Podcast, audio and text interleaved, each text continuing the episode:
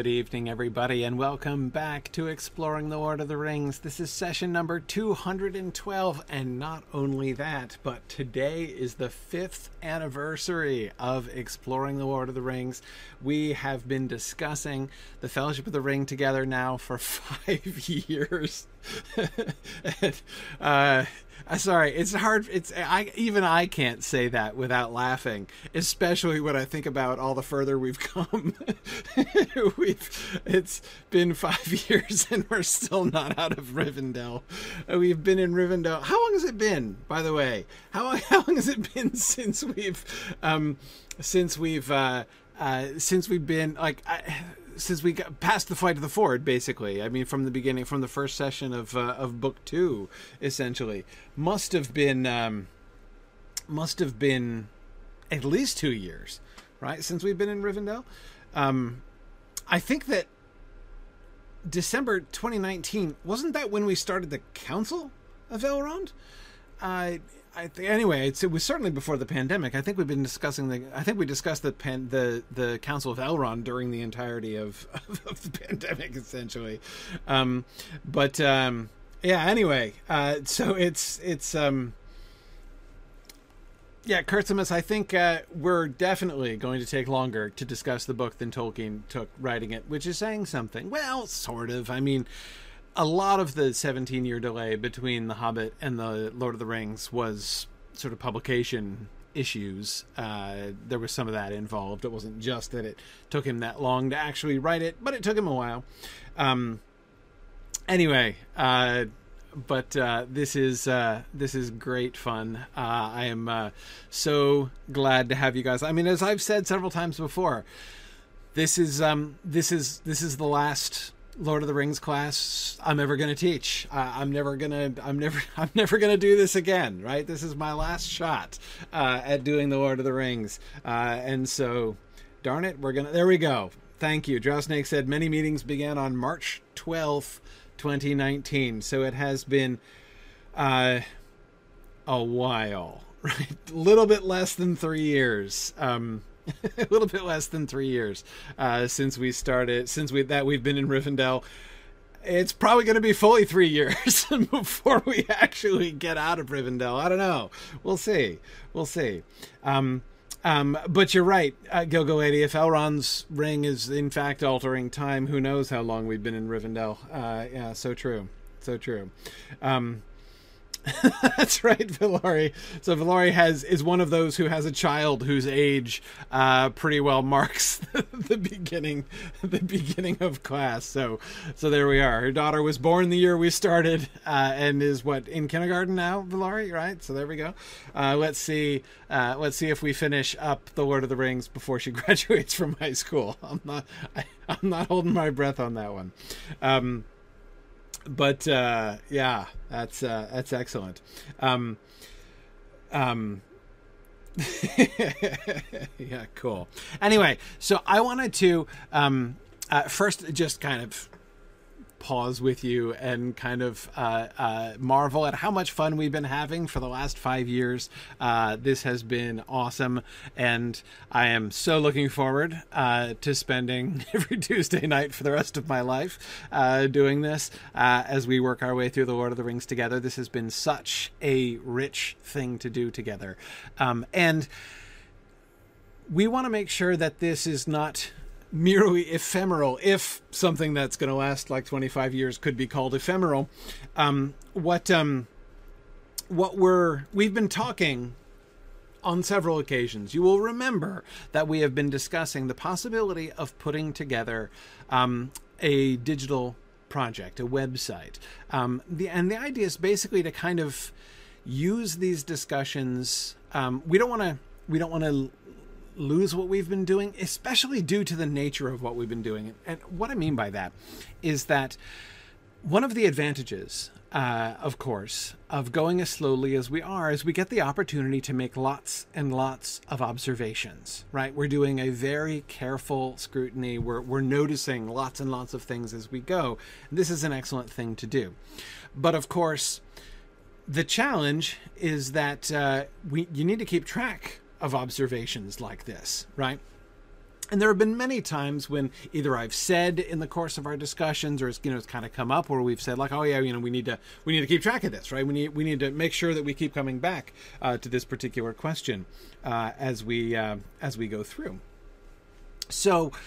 Um, we've been wanting uh, to build, and I would love to have. There are a couple other functions that I can see a web page, uh, you know, sort of a web project uh, serving for, in addition to just kind of helping to keep track of some of those things to kind of collect together our observations um, in order to facilitate further and later um, you know bringing together right i mean uh, it, it is important to be able to back up from the observations once they've been made and to begin to synthesize them and to see patterns in them. And that of course given the number of observations we have made total, right, as we have gone through the text very slowly, there is you know almost infinite numbers of you know arguments and uh, patterns and discussions that could be had based on the, those observations, and that to me is the is the greatest legacy that I would love to see this class have for posterity basically that i think that we could build together. Um, the way that i've put it before is I have no, you know, there's there's no even aspiration to say that we're going to answer you know every question about the war. You know by the end of this we're going to have the lord of the rings completely figured out. I mean that would be absurd.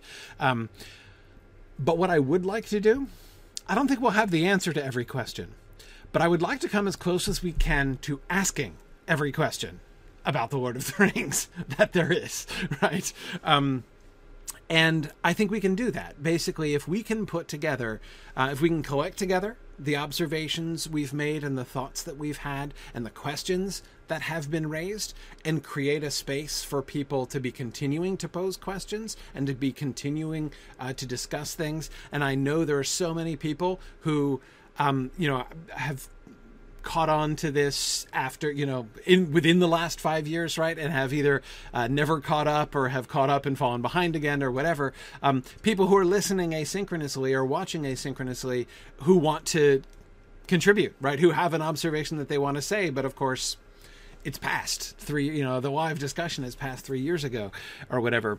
Um, so having a place where people can uh, pitch in uh, there as well um, in addition another function that I can see uh, for this is I would like to find a way through our web project to reduce, if possible, the barrier to entry. As it's been five years, right? There are five years, there are 212 sessions counting tonight, right? That's a lot of time. It's increasingly daunting uh, for people to try to catch up, and that's only going to get worse as the decades go by here, uh, as we're as we're moving forward. Um, so, I think it would be really cool um, if also through our web project there were a way that we could help people kind of get caught up right? Um, without necessarily, I mean, people want to, you know, watch all the way through, like, that's cool, right? I'm, I'm never saying that that's going to be like an inappropriate thing to do, but it might be pretty cool um, uh, to. Uh, it it it might be pretty cool to uh, have to if we can kind of brainstorm ways in which we can uh, make it a little easier for people to kind of jump in and join us uh, as we um, as we go through. So anyway, there, there are lots of things that we can do, and I, am really interested to see what this could kind of grow to. So, we've talked about this in the past. I wanted to bring it up today. My hope.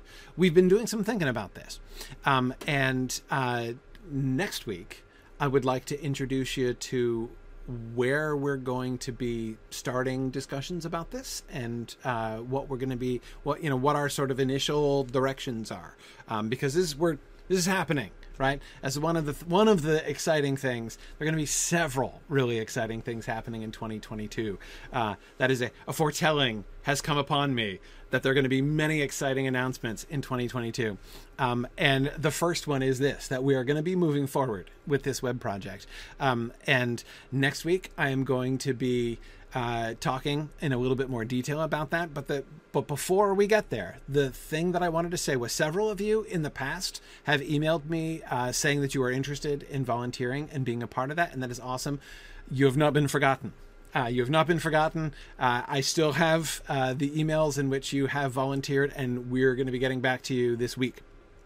Um, but the second thing I wanted to do is just to, to offer again to anyone who uh, uh, would like to be a part of that. If you are interested in helping out in some way or other uh, with the web project, um, we will need all different kinds of help uh, in various ways. So there will certainly be um, it will be a a, uh, a project uh, you know to which uh, you know many hands will uh, will have plenty of work to do.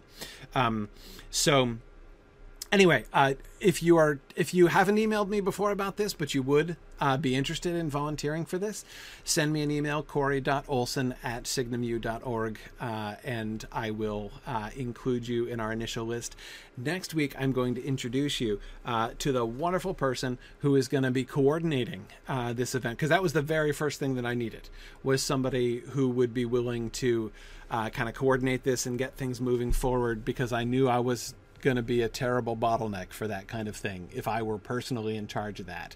Um, so we have a we have a we have a project manager, uh, coordinator who's going to be um, overseeing uh, the initial discussions and helping to kind of make assignments and uh, figuring out uh, who needs to do what and everything. So um, anyway, so I will I will introduce uh, our project manager next week, uh, and we'll uh, kind of walk you through what the uh, initial plans are for that. But wanted to announce that, and if you guys wanted to, um, uh, if you guys, any, any of you who wanted to help out with that, do send me an email, uh, and I will get you connected there. Um, so that is the first, and as I say, not the last of the very exciting announcements that are going to be coming in 2022. Um, even just within the Exploring the Lord of the Rings world. For one uh, other quick announcement from outside the Exploring the Lord of the Rings world, um, Mythmoot 9 is coming in June. Um, if you haven't been to one of our Mythmoot conferences, you should really consider coming either uh, physically or digitally. It is a really, really wonderful event. Um, Mythmoot is basically it's a, a, a, a, big. It's not a huge event. It's not like Comic Con or something, um, but it's a it's a large event where you can get together. It is like um, a fan conference combined with a scholarly conference with uh, uh, just a delightful uh, kind of uh, spirit of friendship and family. Uh, it has been a wonderful um, time over the last almost decade now that we've been doing uh, Mythmoots. Um, but Mythmoot 9 this year, you can see if you click on uh, the link, signumuniversity.org slash Mythmoot. If you go to that, um, you can see we've posted our guests of honor, which which include, by the way, uh, Michael Drout is going to be there. I believe he's going to be there in person. Um, so for those of you who can attend physically, you'll get a chance to meet and hang out with Mike Drout. Um, and um, anyway, so I definitely encourage you to do that. And also, another important announcement there our early bird pricing on that has been extended through the end of January. So you have until the end of January now uh, to take advantage of our early bird pricing on that. And for those of you who have been to Mythmoots in years past, you will notice that our uh, ticket prices have dropped significantly this year, uh, which I'm very excited about. I was uh, it was one of my goals for this year to see if we could. Um, to see how the budget was looking after last year and if we could afford and i was uh, really hoping that we'd be able to afford to lower the prices and we could. So i was very excited about that. So um, you can enroll either physically or digitally. Um, if you want to come for uh, uh, digital attendance. For those of you who did digital attendance in years past, um, we used to have two different levels of digital attendance, um, and I just we, I, we, I combined those this year. So the, the and the reason we did that was again because we were able to lower the rates. Like basically, was able to lower the rates of the the higher level to the same price as the lower level. So I'm like, let's just it's all one level now. Um, and yeah, uh, deadline for paper proposals. I don't know what the deadline is, JJ. I forgot about that. Um, uh, yeah, I don't know the deadline. Uh, yes, I do. Wait, yes, March 25th. That's it. March 25th. A date to be noted. Yes, March 25th, which should be easy enough to remember, right? Uh, so, uh, proposal. The deadline for proposals is Gondorian New Year. Um, Dime says she was so excited she accidentally registered twice. It can happen. I mean, you can get carried away, right? I mean that uh, uh, that could uh, that could totally happen. And De La Mancha, I love hanging out with folks at Mythmoot. Uh, really enjoy the chance to get to hang out and talk to folks around the fire pits outside at meal times uh, in sessions, and uh, it's really uh, it's really it's really cool. Um, so uh, uh, Matt from Wisconsin, guideline for paper proposals. There's some information there, but there's we have a wide range of uh, papers that are presented here, and it's not necessarily all of them. They needn't all necessarily be a formal like old-fashioned conference paper presentation. We have a lot of people who present traditional papers, but um, uh, anyway, yeah. Um, so yeah, it's it's very cool. Oh, Dan, you're coming too? Oh man, from the UK. That's fantastic. Oh, excellent. Yeah, yeah. So that's um, um, that's definitely yeah. It's one of the reasons I've been really that we're it's located in Leesburg, Virginia. That's where our physical location is, and one of the reasons I've really liked that venue is that it's very convenient um, from uh, you know basically it's almost as easy to get to DC from uh, from Europe as it is from like California. Um, so it, it's it's worked out pretty well for folks who have been traveling uh, uh, across the ocean before. So I hope that that will work out pretty well. Um, but um, yeah, anyway, so definitely uh, looking at the dates. Of course, it's the last weekend in June uh, is our that's been our traditional date uh, for Mythmoot, and we're going to be keeping to that again this year. So, I just wanted to encourage you because Mythmoot is uh, is awesome. We have our regional moots, which have been which are great great opportunities for local folks in different places to uh, to get together and hang out and discuss. And and uh, of course, our uh, hybrid moots have been wonderful. Um, but Mythmoot is is the big thing, right? Uh, uh, the the regional moots are are but a taste of what we get uh, at Mythmoot when we're all together for, you know, well, it's not all of four days. Uh, it's uh, it's like two days and then a half day on either side, essentially. Um, uh, so from Thursday like Thursday afternoon and evening uh, through Sunday afternoon uh, of that week. So, yeah, Evil Doctor Cannon. Um, there is an indefinite word on Texmoot. We have been we've been really struggling with venues uh, at Texmoot. Um, uh, in Austin, Texas, is where we've been looking to to have it, and we've been like negotiating with different venues forever there. Um, and in the end, I think we are going to have to po- postpone it. We don't have a definite reschedule date. It's not going to be just like we're not canceling it, but we are going to have to push it forward. There have been a bunch of things that have been kind of different factors in the challenge there. Um, but uh, we're definitely. I'll get back to you when we have a definite thing, but I think we originally it was the beginning of February that we were looking at for that, and I think we're going to have to push that back uh, a little bit. So, um, yeah, cool. All right. Um, anyway, um, uh, yes.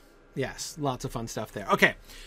But let us get we have some serious business to do because here on this 5th anniversary of the beginning of exploring the Lord of the Rings, I can think of no more appropriate way to celebrate our 5th anniversary than to do stanza 3 of Bilbo's farewell poem, right? Uh, it is time to get back to poetry. Um, so, let's begin by rereading the first two stanzas uh, because it's been we, for those of I know that for those of you who are like you know binging this at a future date it might not there might not be much of a gap but for those of us doing it live it's been like three or four weeks uh, since we last had class. So um, i'm going to read through the first three. Well i'll read through the first two. We'll recall just a few of the things that we were noticing about that and then we'll uh, uh, so that we can kind of think about how those first two stanzas have shaped our expectations perhaps uh, for stanza three. And then we'll uh, jump into stanza three. I sit beside the fire and think of all that I have seen, of meadow flowers and butterflies in summers that have been, of yellow leaves and gossamer in autumns that there were, with morning mist and silver sun and wind upon my hair. Okay. So uh, we notice the very regular sound patterns, right? The very regular meter and rhythm of the poem, right? The very standard iambs, um, not in straight up Hobbit meter, um, which is iambic tetrameter, right? It's not just iambic tetrameter all the way through. It's alternating between iambic tetrameter and iambic iambic trimeter, right? The four beat line and the three beat line, um, all of which he pauses to make sure that this sentence is true. Yes, it is. All of which flow together, right? Each each pair of lines, um, four beat line, three beat line, four beat line, three beat line, um, are enjambed together so that it creates the sound. Um, it creates the sound of a single seven foot line right? It's not a single seven foot line. And we've been looking at some of the ways in which the division between those lines becomes important, especially in that second stanza. Whoops. Sorry. Accidentally seem to have hit a wrong button there. Um, especially in that second stanza with the introduction of that other rhyme, which we'll talk about in a second. Um, but okay, so we, we we've seen that. We've been looking at some of the other sound patterns that we can notice, especially the shape of alliteration and the way in which he's playing with the sounds in some of the lines. In particular, we noticed that not only um, is the rhythm just very regular in uh, in both stanzas, it's in several of the lines absolutely perfect, unvarying um, iambic meter, right? But in addition, we've also been noticing um, the parallels between the last two lines of the first two stanzas and the first two lines of the second stanza of the first stanza and the last two lines of the first stanza first two lines of the second stanza right of meadow flowers and butterflies in summers that have been of yellow leaves and gossamer in autumns that there were um, those two line groups are almost perfectly exactly parallel, right? Both starting with of, right, and including a two word phrase, meadow flowers and yellow leaves. And we even talked about the way in which those contain sort of elongating sound patterns meadow flowers right? The oh ow uh, in meadow flowers and the yellow leaves right? All those liquids in the second one uh, has a similar effect right? And we got the butterflies and the gossamer. Um, and then of course in summers and in autumns and that there that have been and that there were. Um, so those two line groups um, are being almost exactly parallel has created this um, almost this nearly not quite mirrored shape to these first two stanzas right? Um, uh, so that's interesting. And of course the um, uh, the internal rhyme as i say the the addition of that internal rhyme the first stanza has only one rhyming pair right? At the end of the third line at the end of the at the sorry the end of the second line at the end of the fourth line um, seen and been um, and no other rhyme some other um, some other patterns as we said some assonance and especially some alliteration um, but no other rhyme whereas that second stanza has the very prominent gossamer and that there were rhyme between lines one and two for which there is no parallel uh, in that first stanza. And that seems to suggest a change. Things are things are turning right? And that would seem to be even further emphasized as we discussed last time by the weakening of uh, by the weakening of the rhyme in the second stanza the were and hair rhyme which almost rhymes but doesn't quite rhyme even if you say it um, with a British accent and not an American. It, it, certainly doesn't rhyme in an American accent, but it still doesn't even really rhyme um, in a in a British accent either. Um, so, uh, though it comes a little closer, it's still not certainly as strong a rhyme as seen and been. Been is, of course, how you would pronounce that. So, uh, seen and been in an American accent doesn't rhyme, um, but that is just an accident. Uh, that is an accident of America uh, and has nothing to do with the with the with the line itself. Um, we were talking a little bit, um, uh, Bjorning, about um, the way that we get that that closing rhyme in lines one and two of the second stanza do seem to kind of trigger this extra dilation on autumn right? We get those extra two lines with morning mist and silver sun and wind upon my hair.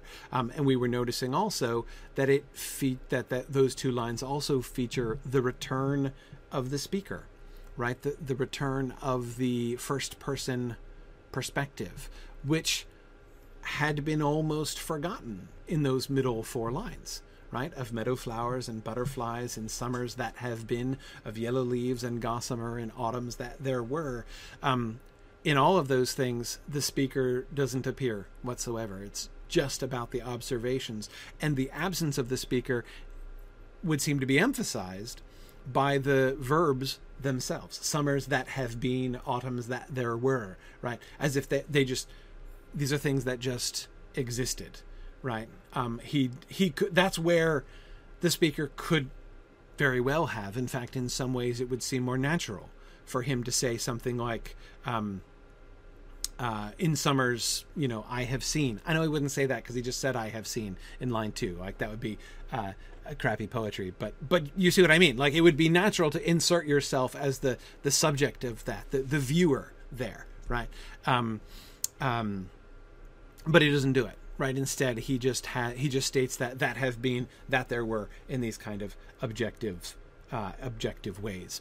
Um, we also were looking, and I love this was observations that you guys were making that I had totally um, uh, missed myself, um, especially the observations you guys were making about gossamer uh, and the relationship when we were looking at the parallels between meadow flowers and butterflies in summers that have been and yellow leaves and gossamer in autumns that there were. You guys were pointing out that the gossamer, of course, is almost certainly a reference to spider webs, right? Spider webs uh, on the bushes and trees, um, which, of course, are calculated to capture and kill the butterflies, just like the spider webs in the top of the tree that Bilbo climbed uh, in Mirkwood in The Hobbit, right? Where the spiders were explicitly targeting the butterflies, uh, the black monarchs uh, that Bilbo was seeing there.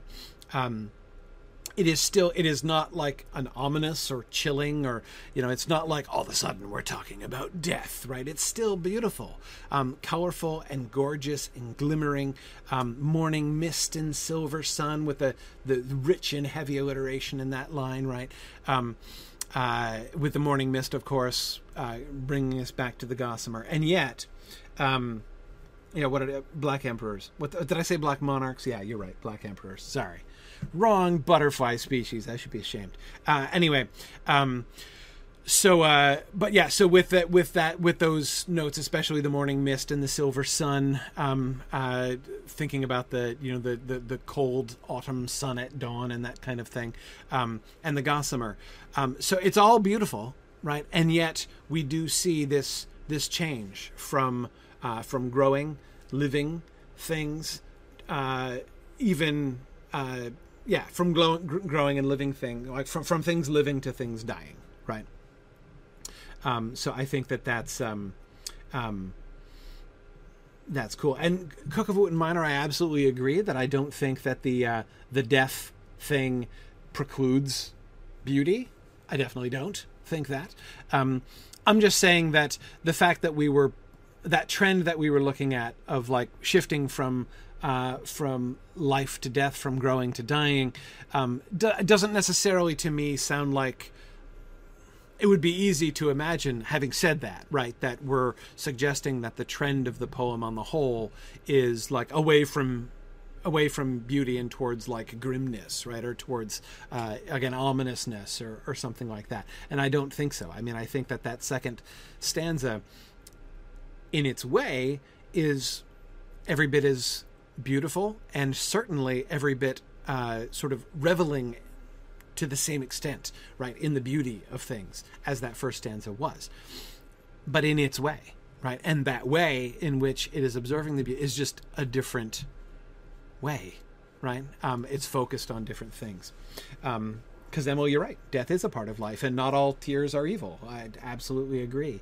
Um, yeah, yeah. Now, with all of this in mind, let's move on to the next stanza. And here's the thing that I'm going to be interested. Now, we've been noticing, of course, obviously, the seasonal trend, right, from summers to autumns. So we're expecting to see winter, and I and we shan't be disappointed right in the third stanza we're going to get winter in the third stanza but how's that going to work how is this going to fit in so um, these first two stanzas have been so closely paired together um, so closely reflecting each other that i'm all in suspense about how not just like where his thought is going to be going but where is the shape of this poem going to be going in stanza three?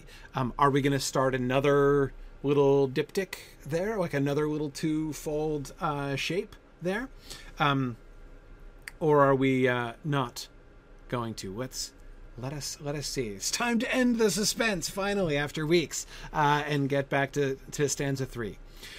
I sit beside the fire and think of how the world will be when winter comes without a spring that I shall ever see. Okay, first of all, what do we notice? As always, let's start where do we start? Right? With the sound. Um, what do you notice about this? What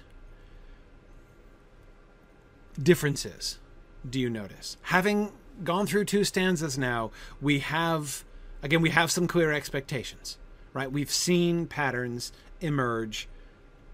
What do we get? What do we get?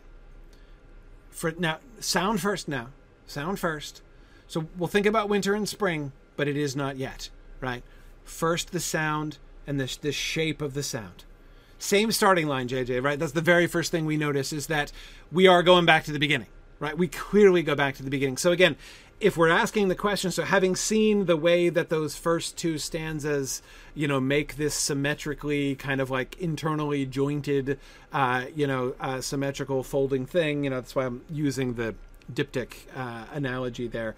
Um, it seems possible that we're starting a new one, right? And and we're starting it in the same way. I sit beside the fire and think, line one, stanza three, identical in every way to line one of stanza one, right? So we're we're we're we're starting in what it begins to sound like a refrain, right? Um, so that's that's good. That's that's important. Uh, Bjorning absolutely. We still are retaining the super regular iambs. I sit beside the fire and think of how the world will be. Totally perfect. Even iambs when winter comes without a spring that I shall ever see. Perfect. All four lines. Not a single aberration. In fact, I would say less aberration, I think, um, than we got before. We didn't have much before, but I think there's even less. I think it's, if anything, it's even more regular than before. Um, okay, okay. Um, but there are differences. There are differences. Again, just this rhythmic shape. I sit beside the fire and think of how the world will be when winter comes without a spring that I shall ever see.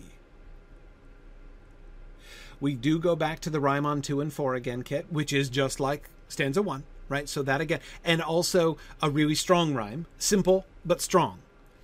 B, C, right? No more of this were hair business, right?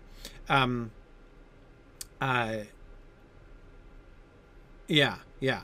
Um, good. Uh, you guys are really wanting to talk about the alliteration, which I agree is really important. Um, but before we get there, I want to finish talking about the rhythm.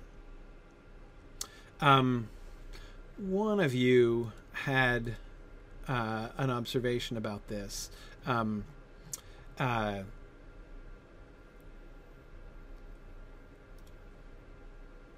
I'm forgetting which one of you it was, but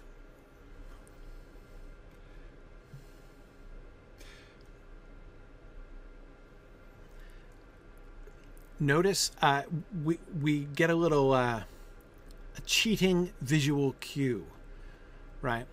Which kind of prompts and directs us. Um, I think I read it a little bit wrong the first time. And the reason I read it a little bit wrong. So here's how I read it the first time, which was a little bit wrong. I sit beside the fire and think of how the world will be when winter comes without a spring that I shall ever see. That was a little bit wrong. How it really goes is like this I sit beside the fire and think of how the world will be when winter comes without a spring that I shall ever see. Hear the difference? What did I do without thinking about it? Because of the expectation that was built by those first two syllables. Exactly, exactly. Um, Velkanandil. Great, yeah, Velkanandil. Exactly. Lines two and three are enjambed. I paused, right? I paused after line two because we paused before line or no, sorry, before line three, after line two. I paused after line two, but in the middle of the stanza. I paused in the middle of the stanza right?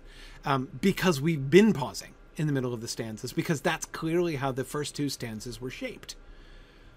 But it's not. There's no punctuation there. That's the visual cheating cue that we get, right? There's a comma at the end of line two um, in the first two stanzas, um, and a fuller stop at the end of the stanza, semicolon in stanza one, period at the end of stanza two. Um, there's no comma at the end of line two in the third stanza. And we can see that syntactically speaking, the lines bear that. It's not just an accident, it's not just an oversight, right? Um, he wasn't just like too lazy to put a comma at the end of this, right? Look at how that matches with the ideas and the syntax, the, the, the, the, the grammatical structure of those lines in the first two stanzas, right? I sit beside the fire and think, this is what I'm doing, and then I'm telling you what I'm thinking about and then I'm telling you something else that I'm thinking about, right? So it's like a list, right, of all that I have seen of meadow flowers and butterflies and summers that have been. You know, that's that's that's the stuff that I've been seeing, right? And the second one of yellow leaves and gossamer and autumns that there were. That, by the way, that's also what I've been seeing, right? Um, with morning mist and silver sun and wind upon my hair. All of those things are, as we were sh- saying, these are all phrases that are referring back to I sit beside the fire and think, right? Of what, right? About what? And we get this essentially long list and separated, right, by those commas. That's not how that third stanza works at all. I sit beside the fire and think. We start the same way. I sit beside the fire and think of how the world will be when winter comes. You see the difference there? He doesn't say of how the world will be, of winter, right? Like, I'm going to start a new series of images like I did before about summer and about fall. No, he says when winter comes without a spring, of how the world will be when winter comes. It's one complete thought. You can't separate them. It's not a list of all that I have seen of meadow flowers and butterflies in summers that have been, right? This is different. It's one subordinated thought of how the world will be when winter comes. That's what he's thinking about. He's thinking about how the world will be when winter comes. Oh, I mean, when winter comes without a spring that I shall ever see. The whole thing is this series of subordinated clauses, right? Um, but all of which are essential to the meaning. It's not just a list, it's not just a series of this of you know uh, uh, and think of all that i have and think of all that i have seen of this of that of you know with the other thing right? Um, that's how the logic of those first two stanzas work. This is a completely different logic. Each one changes well i don't know if changes the sentence is exactly right but further defines it right?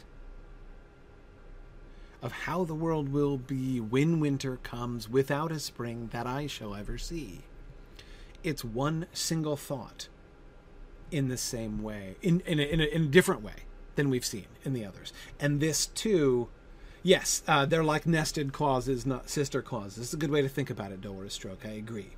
Um, um, Almerea, that's a really interesting way to say it. He anticipates the world moving on the same without him, without a pause. Yeah, uh, is there a sense, Almerea, of um, this stanza kind of tumbles along like that in the way that time is moving along without pauses right into the future? Um, yeah, yeah, yeah, absolutely. I think that's a good way to think about it.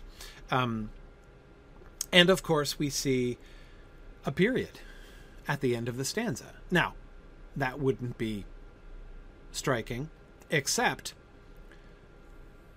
remember one of my questions was structurally speaking, what are we going to get in stanza three? Do we get the first half of another pairing? And my answer would appear to be no.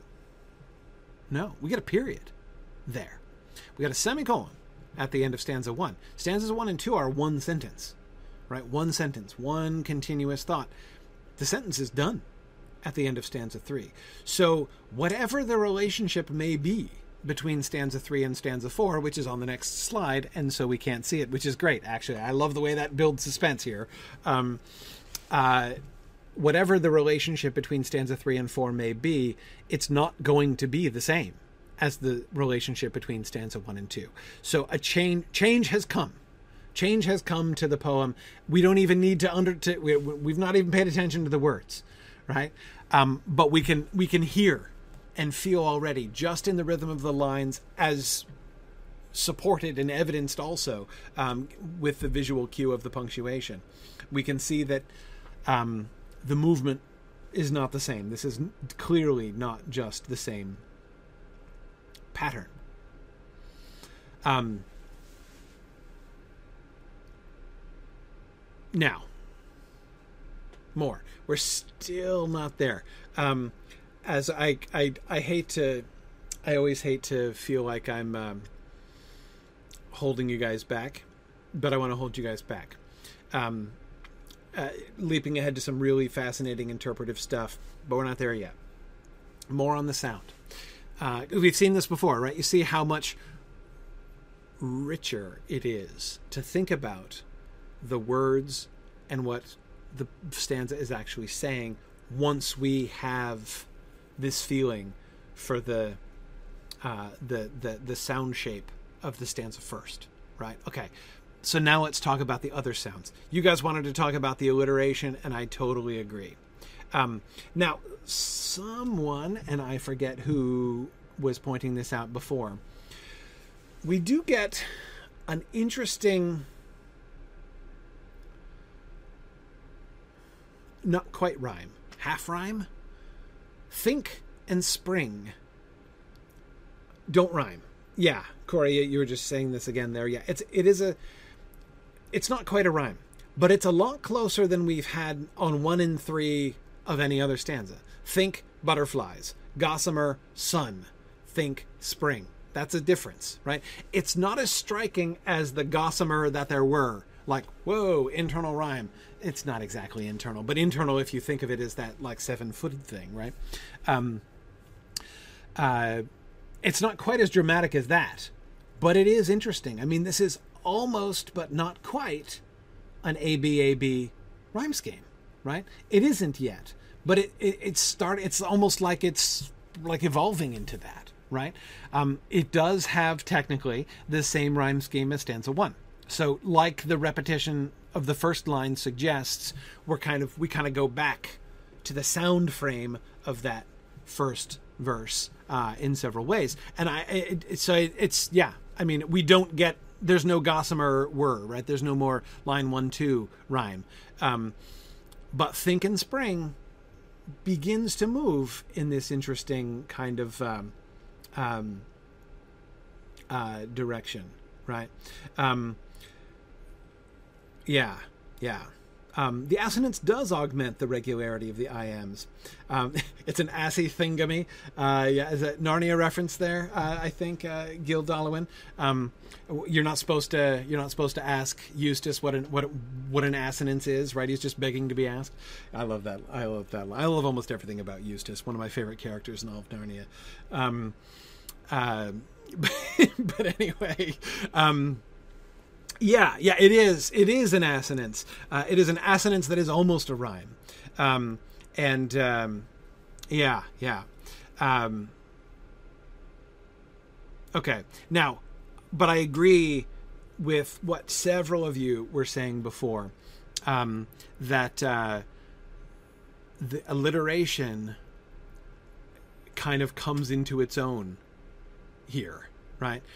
Think about the uh, the uh, the patterns of alliteration we've seen before. There have been some uh, kind of like thematic sounds. Uh, the S's in stanza one that we were observing. I sit beside the fire and think of all that I have seen. Um, it's not. It doesn't blow you out of your chair, right?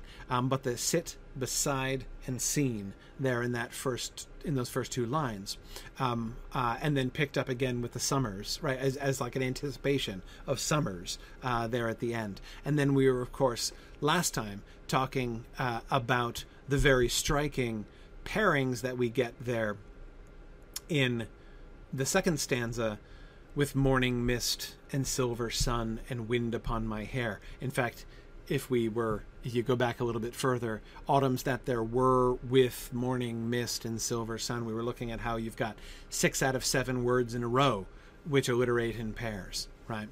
Um, so we got that very striking alliteration leading up to the end uh, of that first stanza pairing. How does it work here? Well, we get the first same first line, right? So the sounds in the first line are identical, so we still get the sit beside thing. But notice how the S is we don't get the S we you know, we don't get the scene, right? There's no S sound in line 2. We don't really get a an S sound at the beginning of a syllable, of a stressed syllable, right?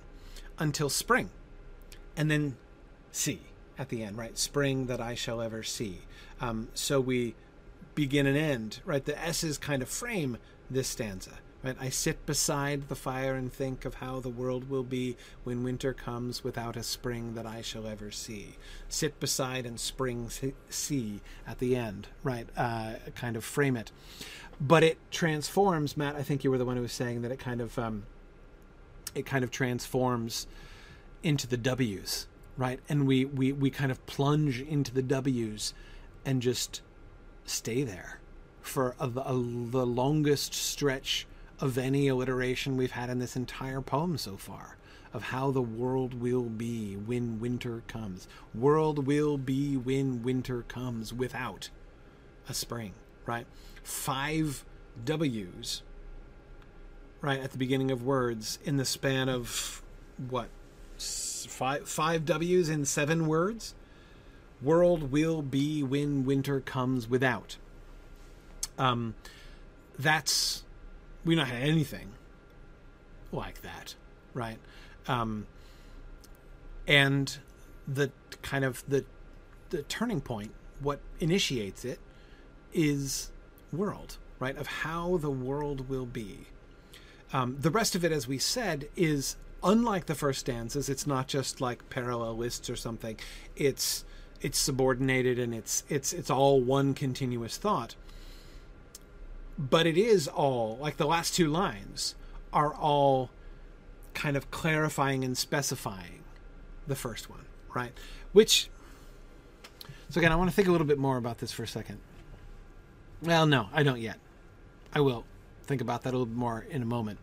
Um, but of how the world will be um, when right? Like, uh, just like in general, like what exactly about the world are you thinking? So it's like we're, we're going to expand on the world.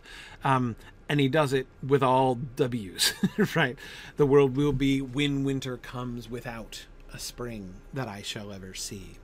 Um, and when we get back to the S's, notice we leave the W's, right? The, after without, once we get to spring, back to the S's, there are no more W's, right? Um, when winter comes without a spring that I shall ever see. Um, and you'll notice how we get another callback to that first stanza, right? Um, I was talking about how we get you know those those the the, repeti- the repeated first line sets us up sets us up with those s's again, but it delays the like return of the S's until the end, but framing the whole thing as I said.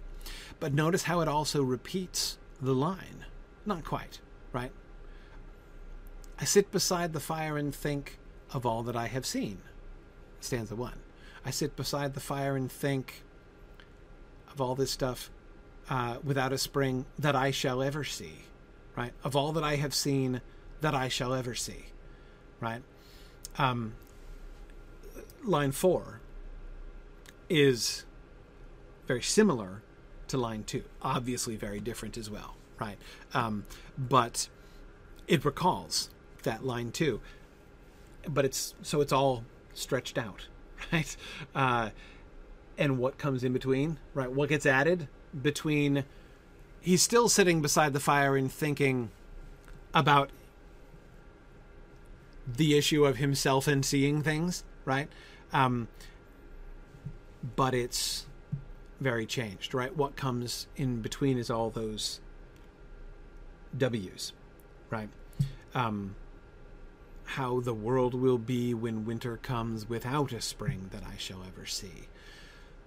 I've seen lots of summers, I've seen autumns. The spring,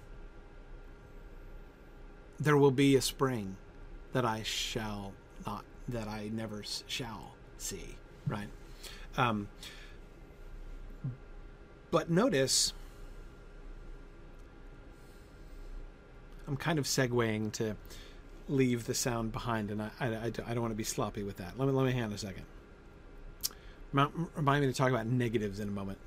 But um, anything else? Anything else we should notice? Again, just about the sound, the sound of the words, the sound of the letters, other assonance, rhyme. Uh, I'm still not quite sure what to do with the rhyme. I think I, we, might have to see, stanza four before I can come to any real conclusions about think and spring um, and the relationship there. I'm not really sure what to do with that yet, um, but maybe after we look at the next stanza, maybe we'll see that a little bit better. Um, but um,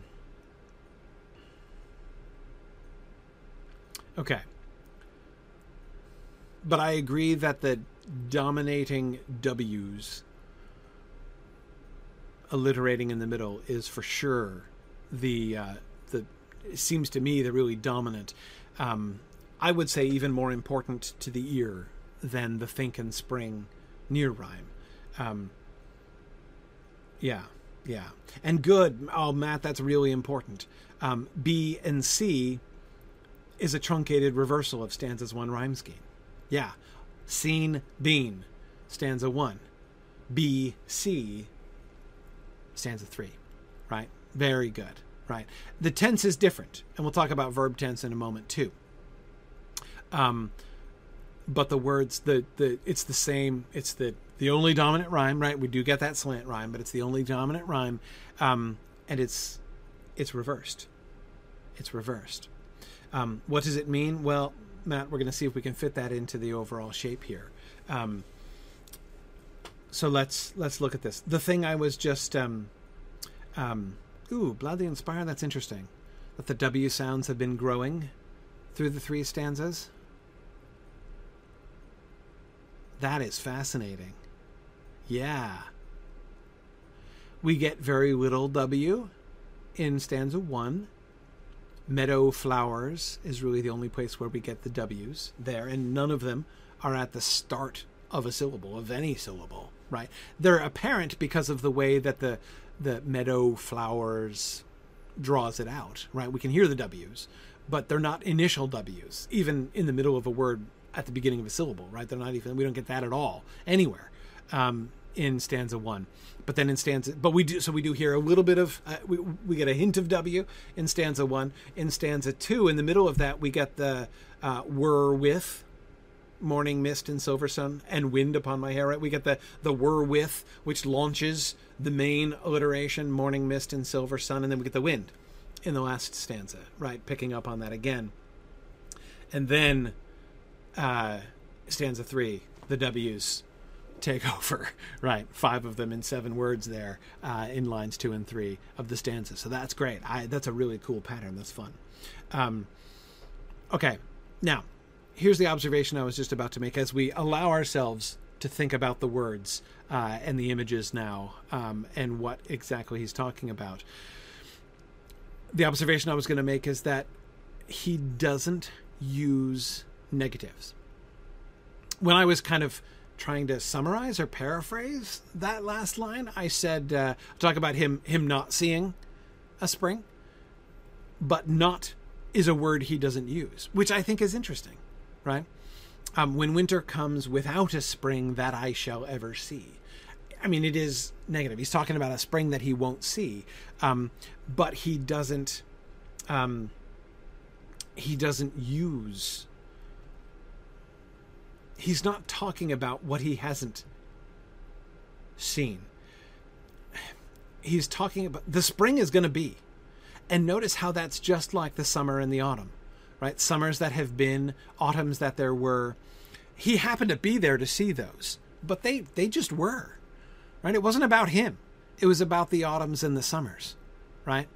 Um, the way in which he structures those uh, those uh, the verbs especially, right?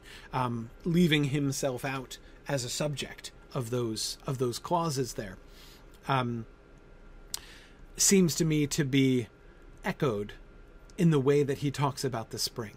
Without a spring that I shall ever see, it's, it's going to happen. Spring, right? Um, it'll still have been, right, when it comes and goes, but he won't say it. And Bjorning in Exile, you're right. He doesn't say never, like that that that kind of thing. Um, uh, that's exactly the thing that I think is important. It will be for someone. I agree. Someone is going to be seeing it, right? Somebody might be writing a different poem years later in which they're reflecting on the things that they saw in that spring. It just won't be him, right? Um, yeah, yeah. Um, when winter comes without a spring that I shall ever see. Um, yes, yes. Um,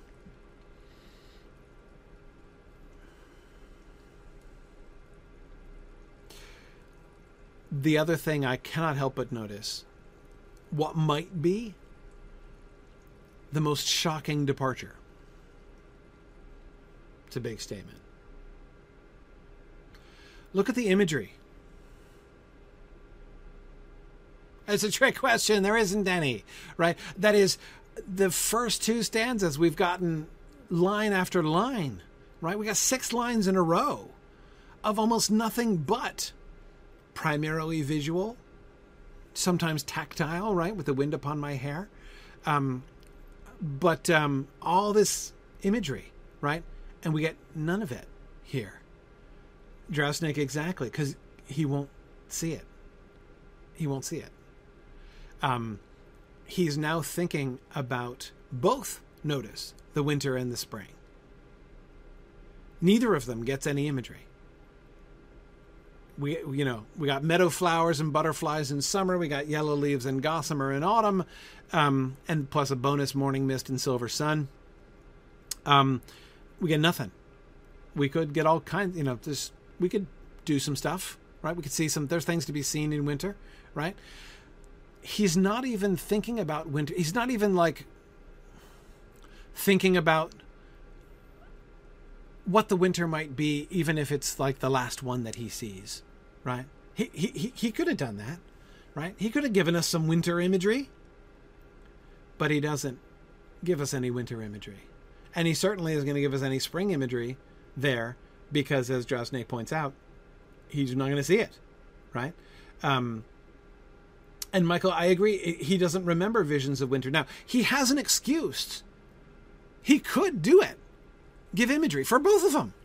Because it stands to reason that if he's seen a whole bunch of summers and autumns before, he's seen a winter and a spring or two in the past, right? So he could have done that. He could have been like, and then winter will come, and then spring will come.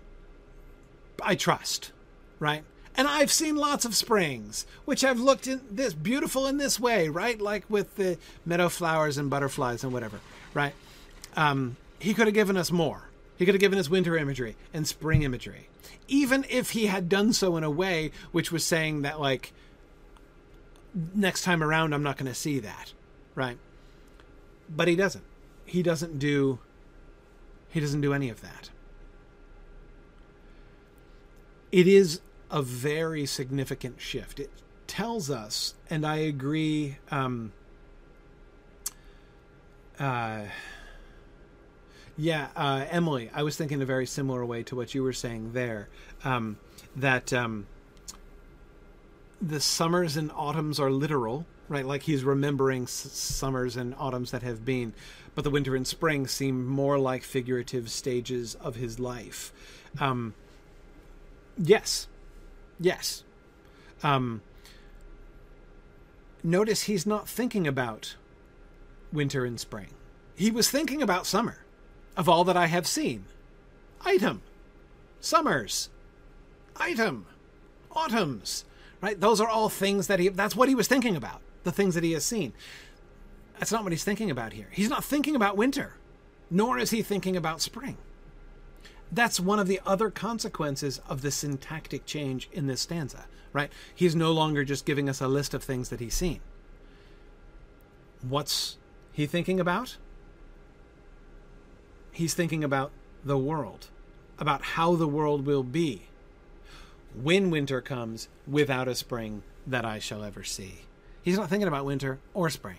He's thinking about the world, and specifically how the world will be when that time comes. Right? Um, and so he's not thinking about winter and spring. And so we get no winter or spring imagery. Right? So, what exactly is he thinking about? Well, here I would notice that. Oh, yeah. So I do not think that winter is the frame of reference of this poem. I don't think that's exactly right because um, notice he's still speaking of winter when winter comes. That's still in the future, right? It hasn't happened yet. He's not like, I sit beside the fire and think of how the world now is since winter's here, right? That's not what he's saying. How the world will be future when winter comes, as it will, right? Um, wait, which winter? The winter without a spring that I shall ever see, right?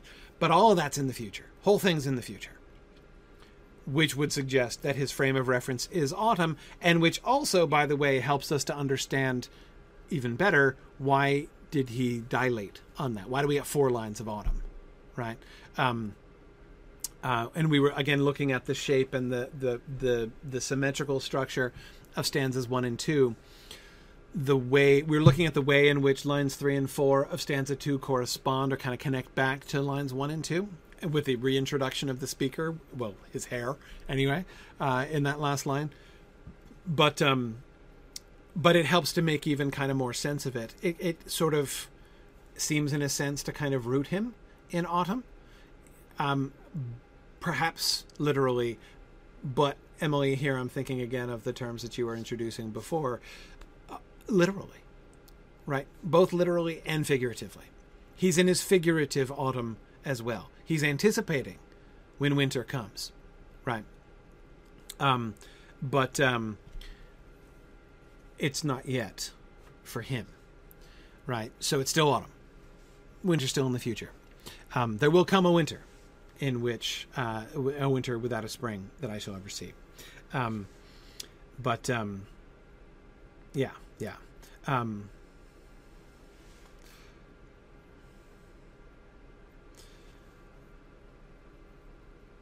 okay, and uh, yeah, um, Al- I agree um, that um,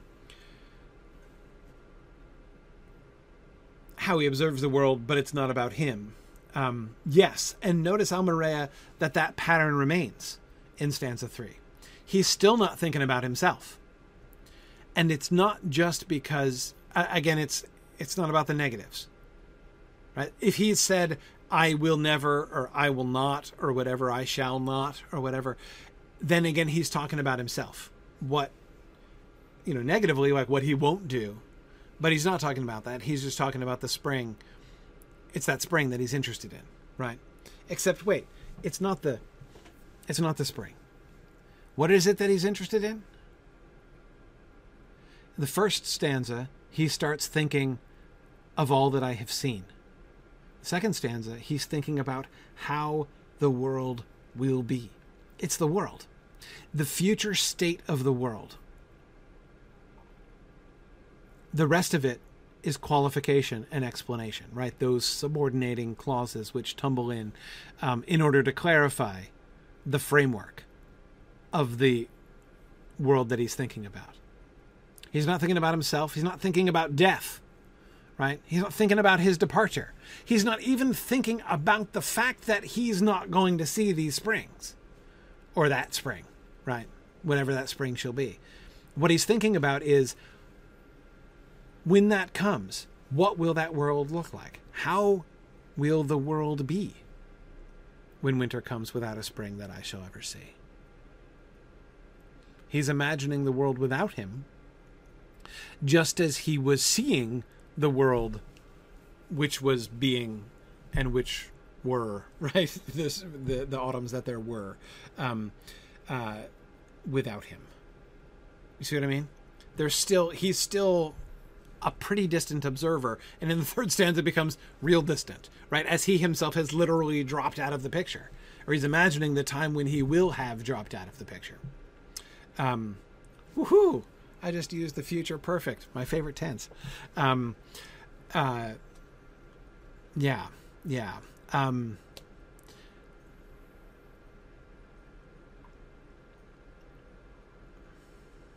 now, one of you was asking before, and I forget who. One of you was asking before, is there any sense in which something along the lines is there any sense in which he's not just talking about himself? Um, could there be something even more ominous in this? Um, a winter that comes without a spring full stop right? I mean look we are at this point in the story facing the very real possibility that sauron's going to win and darkness is going to fall upon Middle Earth, right? Um, and that would be kind of like winter coming without a spring, period, right? Um, is there a hint of that in this paragraph? You know, in this stanza? It's possible. One of the reasons that I find that reading kind of tempting myself is I cannot get out of my head. I'm to little title of my of the class here today. When winter comes, the winter wild. Anybody recognize the quote? Not from this when winter comes, right, is repeated in this stanza, but that's why I couldn't help but think of it. Who says that? When winter comes, the winter wild. It isn't Bilbo. Catriona, exactly. It's Treebeard. This is the Ent song, which is also seasonal, right? And by the way, fascinating comparison I think what um, and by the way, how many paper topics for Mythmoot have we stumbled across here and there? You know, thousands of Mythmoot paper topics in uh, uh, in these conversations, and my goodness, uh, a comparison between the Elvish and and and wife song which Treebeard sings for the hobbits and Bilbo's seasonal song here would be very cool, right? That would be very cool. Very interesting. And in that poem, when Treebeard is relaying the Ents in the Elvish Ent song, um, um, in the Elvish Ent song, yeah. Oh, Sharon, I totally agree. Uh, the, the, our web project should totally include an index of paper topics, like uh, an index of like you know essays or conference papers that should get written sooner or later right um, yeah i mean uh, boy just think our exploring the lord of the rings project could be supplying generations and generations of future like college students with paper topics on tolkien uh, you know for like a century to come um, but anyway in the ent poem the winter stanza. I don't want. this is a risk. Uh, I don't want to get into a whole analysis of the Ent poem, but I can't help it. As some of you know, I wrote an article on this. It's actually my very first Tolkien publication ever. Uh, was the article I wrote on the um, uh, on the Ent poem, and the winter stanza of the Ent poem is extremely striking because, of course, as you may remember, the Ent and the Entwives are going back and forth, and they're both bragging about the seasons in their place um, spring, summer, fall, and then we get to winter. The end. Um, anyway, but when we get to winter, the winter that's coming, we're no longer talking about the seasonal round of the year. The winter, uh, when winter comes, uh, the winter wild which wood and hill shall slay. Wood and hill shall slay. Um, uh, when tree shall fall and uh, starless night devour the sunless day. Starless night devour the sunless day. We're not talking about garden variety winter here. This is an apocalyptic stanza. They're talking about the end of the world. When the forests and the very hills are going to die. When the starless night shall devour the sunless day. Um, it's, um, I mean, the song shifts in the winter stanza to contemplate the end of the world. That's where the Ent and Entwife's song ends. Well, again, the elf song about the Ents and the Entwife, um, as Treebeard explains in his prose synopsis of it. But because of the parallel and the same phrase when winter comes right uh, which also starts a line uh, this starts the whole stanza actually in the Ent song I could not help but think of that uh, when I got to this stanza, and um, so it's tempting. That's why I'm tempted. I'm tempted to think about this not only in a kind of personal reflection sort of mode from Bilbo, but in a um, prophetic mode, right? If you see what I mean, like thinking about um, at least having a kind of an overlay um, of um, uh, an overlay of uh, of thinking of the condition of the world, thinking of the possibility. Um, I'm thinking about. Um,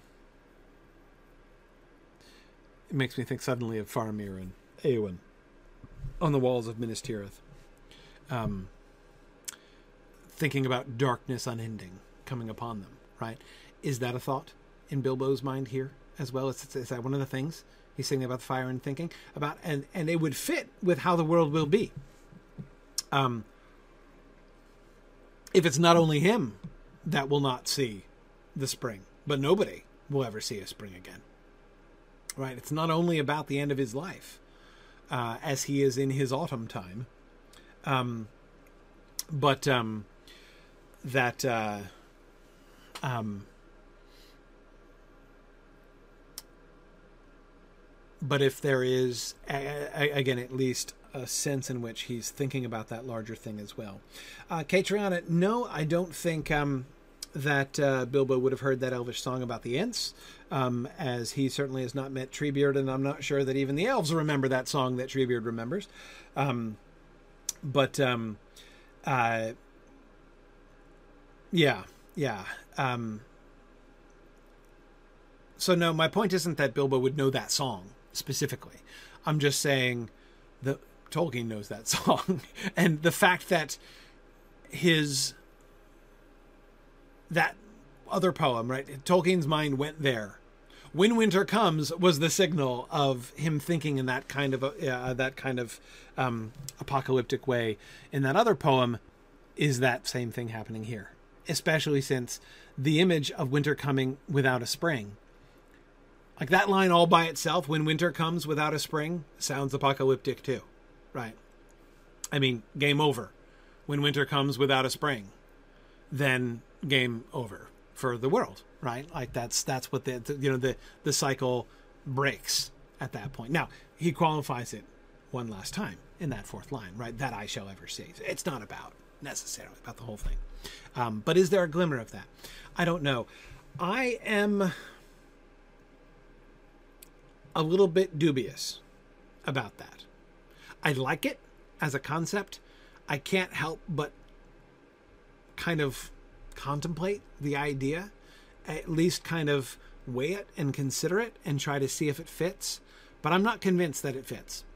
Um, mostly because it would be a pretty big departure from the de- now we're all, we are departing right it is possible that this poem having started off in this one way is going to launch in this other direction can't rule that out right so we'll, we'll have to see how it goes um, but uh, my first impulse is that i don't think that this reading is really very likely uh, because and i think i agree um, i think i agree that uh, who was uh, somebody was talking about this. Um, yeah, Blad the Inspirer. Um, the uh, danger to Middle Earth is so pressing that Bilbo's future tense here is quite hopeful. Yes, agreed, agreed. There is. Um, although, again, like for a moment, when winter comes without a spring, can sound really ominous, right? I mean, to sit and think about how the world will be when winter comes without a spring sounds pretty gloomy, right? But um, but then he brings in his own mortality, and that makes it cheerful, right? I agree. I'm kind of joking there. I'm kind of teasing you, but but I don't. I, I'm I, but I'm serious. Like it actually, I, I agree. Like it really does. Um, there's a kind of paradoxical effect. You wouldn't think that bringing in his own personal death and mortality would make it cheerful, but it it kind of actually does, right? Um, and it does because back to what we were observing before, it puts the spring in the same context of the summers and the autumns, right? The spring will still be, the spring will still be. He won't see it, right? But it will still be just as the summers that have been and the autumns that there were, right? There are the springs that shall be um, even though he's not going to be there, right? Um, so, so yeah, I, I, I, agree. I think that he kind of turns it around there. What I'm going to be interested to see is um, as we move forward. Is there anything else that would seem to justify that kind of overlay? Is there is there a level on which Bilbo here is also thinking not just about himself and the world and the world without him and the you know but um is there a way in which this song is informed by the occasion? It's an occasional song right? I mean he started singing this song to stop himself crying when he's saying goodbye to frodo right? So um and when he was thinking about not needing his mithril coat or his sword anymore right? As we talked about low these many weeks ago now. Um, and uh, yeah, now, oh, Drosnik, I think that's a great point. Um, the fact that he's considering this at all shows how far Bilbo has come from the influence of the ring. Um, yes, yes. The fact that he. The ring always makes you think more of yourself. I mean, like you're always the hero in ring induced monologues, right? Um, in, in, in, in ring fantasies. Um, the ring always makes you think about it first and foremost, but yourself secondarily, right? A close second. Um, most importantly, you and the ring together, right? Um, and what you can accomplish together. Um,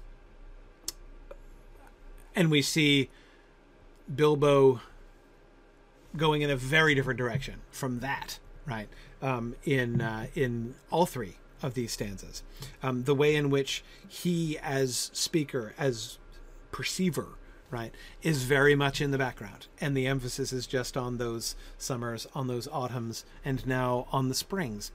Here's the other thing that I think. Um, uh, here's the other thing that I think is very hopeful about this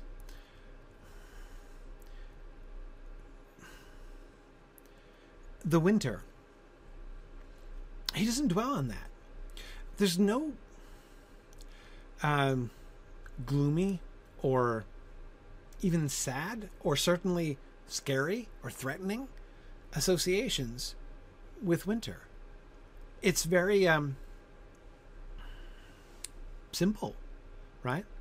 when winter comes without a spring that I shall ever see. Um, the emphasis is on the spring and the fact that um, the spring that he shall see will not be there, right? The only thing we learn about the winter is that it's it's the uh, it's the transition to that that unseen by him spring, right? Um, but uh,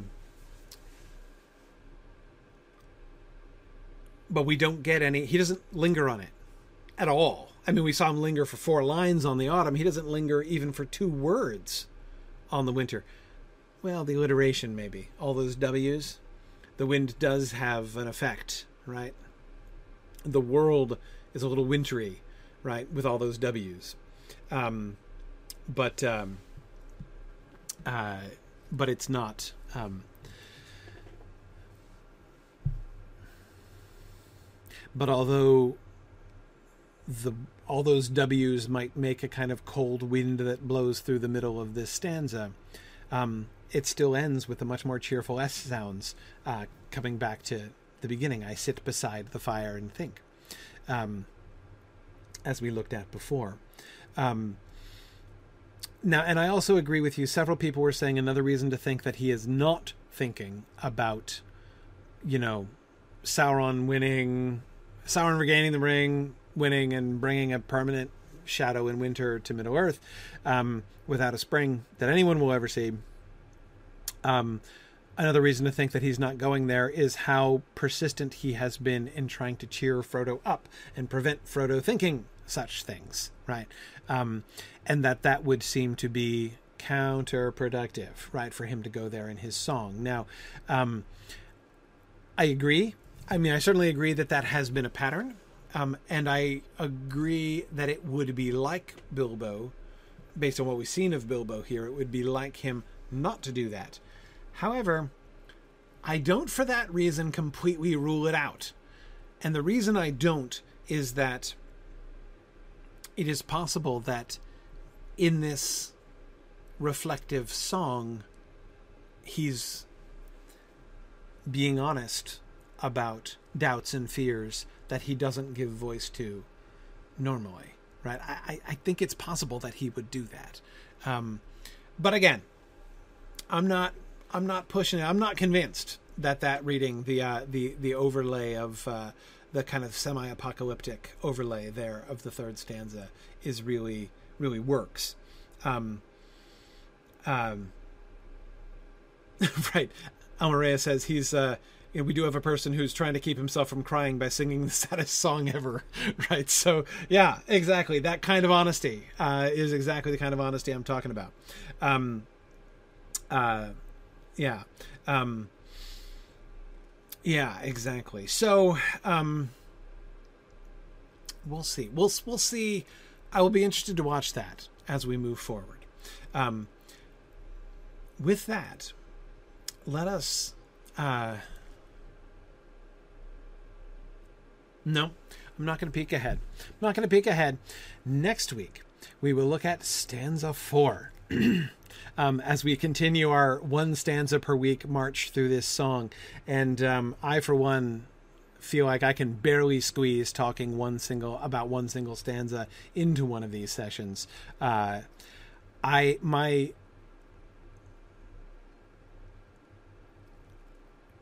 this is just such another wonderful example of why exploring the rings is so much fun. Um, exploring the Lord of the Rings is so much fun. I have always kind of liked this poem. You know what I think? I think that I think I've always been afraid of this poem. I think I've always been a coward as regards this poem. Um, whenever I've listened to this poem or read over this poem, it has struck me as very sad. I have never really sat down and thought through this poem in the way that we are thinking about it together over this month two months that we're going to be talking about the poem. Um, I've never done this before. Um, and I rather suspect I might have been avoiding this poem um, because it is very sad and um, it is um, uh, anyway but I am learning so much, and my esteem for this poem uh, has risen enormously, um, uh, enormously uh, as we've been discussing. So I cannot wait to discuss the next three stanzas starting next week. And of course, the suspense is keen. What's he going to do in stanza four? And what's the relationship between stanza four and stanza three going to be? And how is that going to relate to the relationship between stanza one and stanza two? And how will what will that dis- departure tell us about the trajectory of the rest of the poem? Oh my goodness! Right there's I can't wait. So much suspense for next week, um, and uh, and don't forget we're going to talk about. Um, we're going to we're talk about more details about the next steps in making the exploring the Lord of the Rings web project. This legacy we're going to uh, uh, uh, kind of leave to the world right? Uh, uh, we'll talk more about that uh, next week. So thank you very much. We're going to shift to our field trip now. All right. Um, Excellent. Good evening, everyone. Good evening, Valori. Yeah, I have a feeling we singing this song the very last uh, episode of Exploring Lord of the Rings. yes, yes, yeah. exactly, exactly. Um, it's um, very likely, very likely. um, Following up. Yes, I suspect uh, will all of us be uh, in our autumns by the time, by the time we get to the end of this here. Trying to top Betty White. exactly. God rest her. yeah. For to raid. Okay, right. We got down to Echad Dúnann which is where we're uh-huh. going to meet up. Yep, I believe so.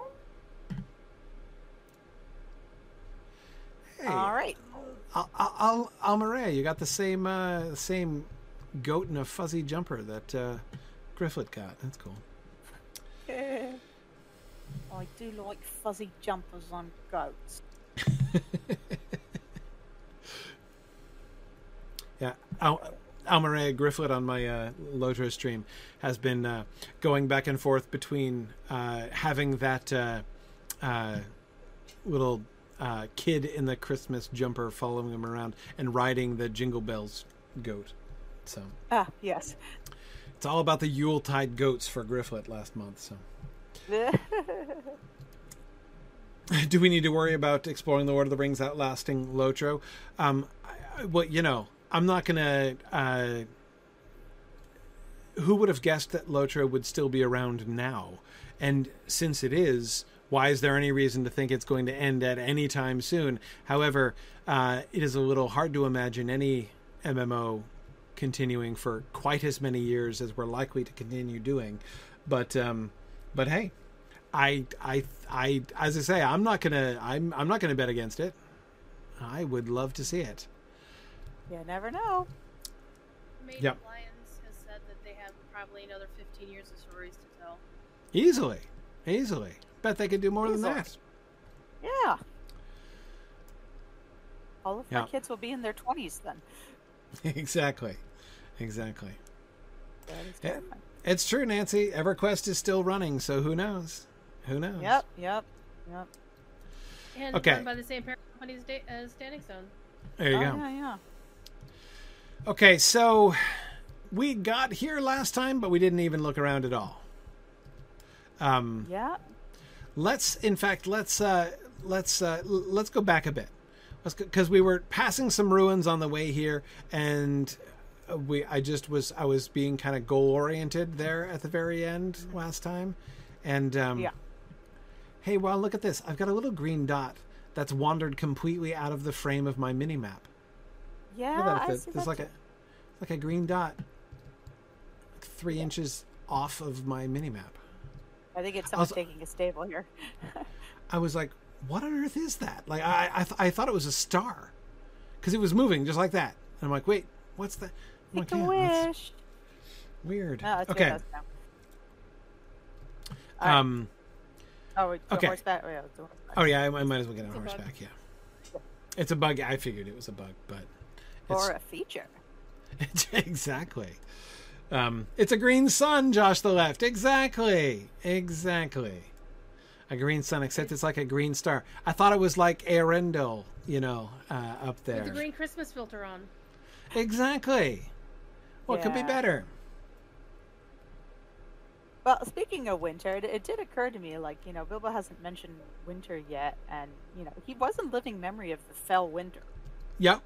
Yep. And Which kind Yeah. of makes it all the more interesting that because they're that he doesn't like reflect on winters or give any winter imagery, right? Like he could have Yeah. done like not only could he have done it, he could have done it in multiple ways, right? He could have done similarly beautiful, like he could have like uh, done like uh, you know frost on the uh, you know on the on the the like the you know like pine needles or like snow, you know drifts of snow, or all kinds of like snowflakes, Owls or all and kind all, all kinds of things that could have been similar kind of beautiful, gorgeous visual imagery like the imagery we were getting for summer and autumn, right?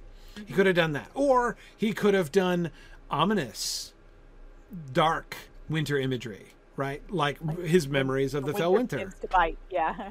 Exactly right. We could we could have gotten the wild wolves crossing the brandywine and the you know like so we could have we could have all wild wolves right exactly we could have had more W's, um, and yet we don't get any of that right. We get nothing at all about winter, which it just makes it more interesting. There's several ways he could have gone there, and he doesn't go either one of them. Right.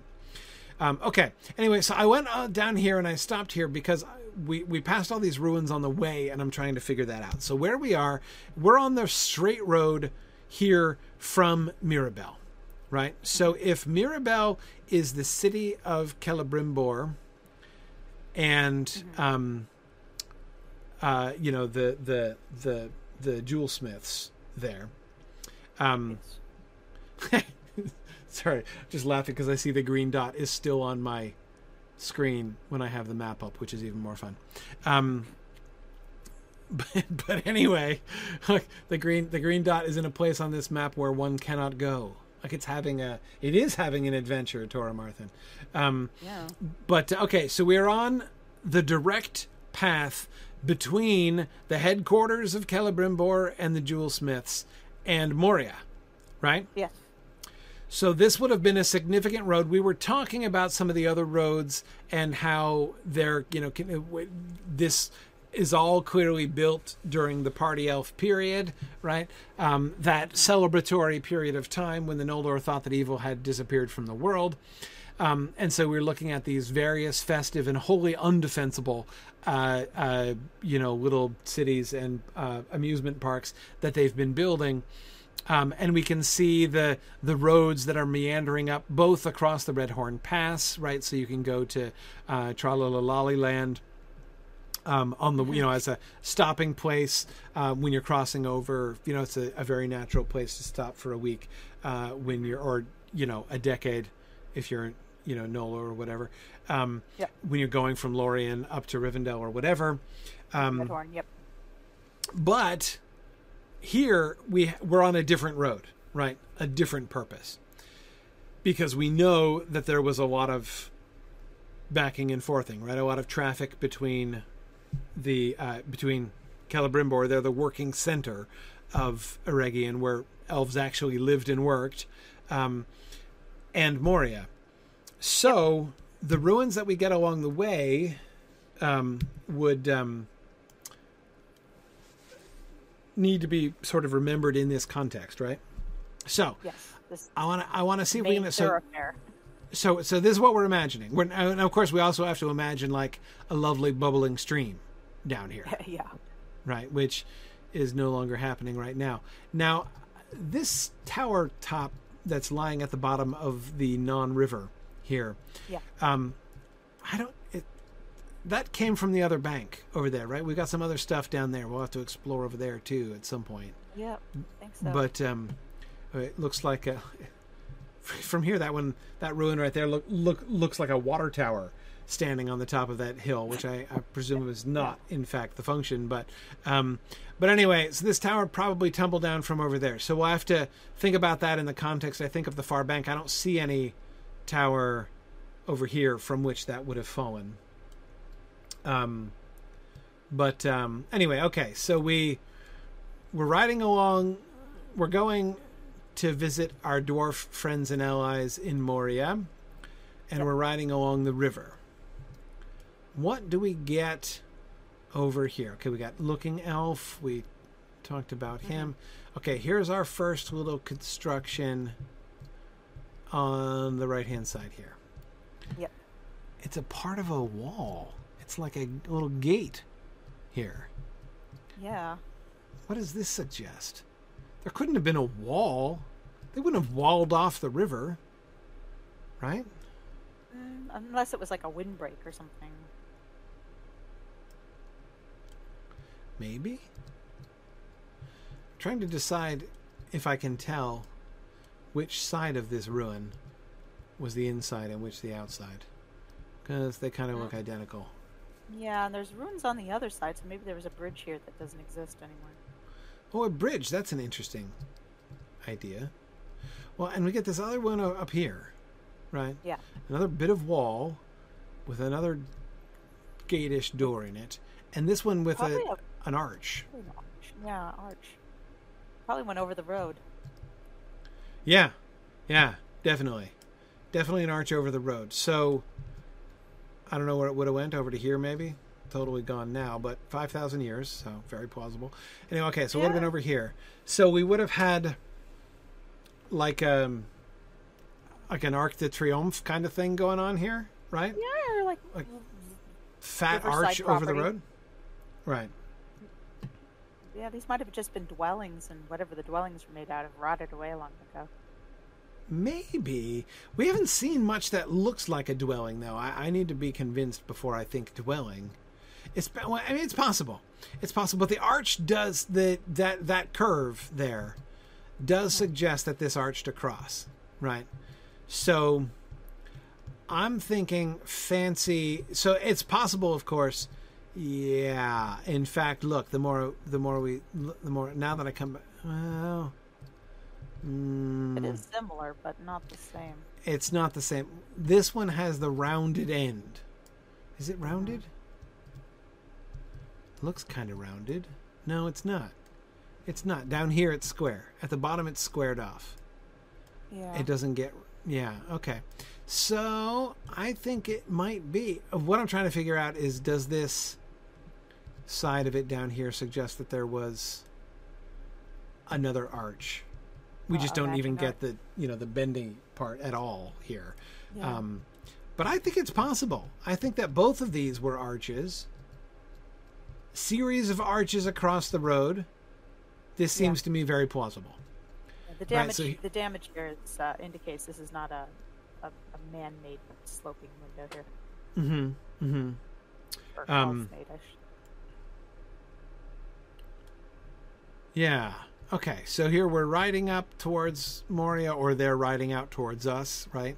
Uh, you Yeah. know, the dwarves are riding out towards us here, and because I'm, we're doing this from the elves' perspective, and we're riding through this series of triumphal Noldorin arches with all of the nice uh, filigree work and stuff. Okay, so we had two Probably, arches. probably wanting to keep off the sun.